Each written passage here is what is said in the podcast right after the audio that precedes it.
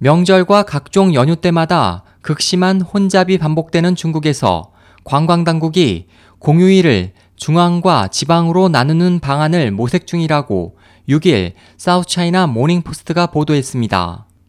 신문에 따르면 중국 국가여유국은 최근 보고서를 통해 지방당국이 자체적으로 공휴일을 결정하도록 허용한다며 국무원이 구체적인 방안을 마련해 지방 공휴일 법 도입을 추진하겠다고 밝혔습니다.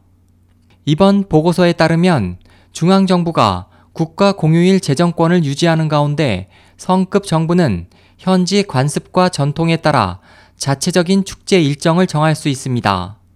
중국은 공휴일이 목요일일 경우 일요일에 근무하는 대신 금요일을 대체 휴일로 하고 있으며 이때마다 주요 관광지와 도로 등은 밀려드는 나들이 객들로 극심한 혼잡에 시달리고 있다고 설명했습니다.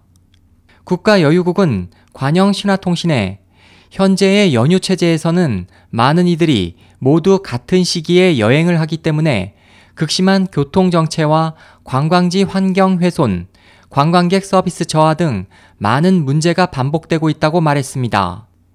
교통국에 따르면 이번 국경절 연휴 기간인 1일에서 7일 기간에도 중국 인구의 약 절반에 달하는 7억 5천만 명이 도로, 철도, 항공을 이용할 것으로 보여 심각한 혼잡이 불가피할 것으로 보입니다.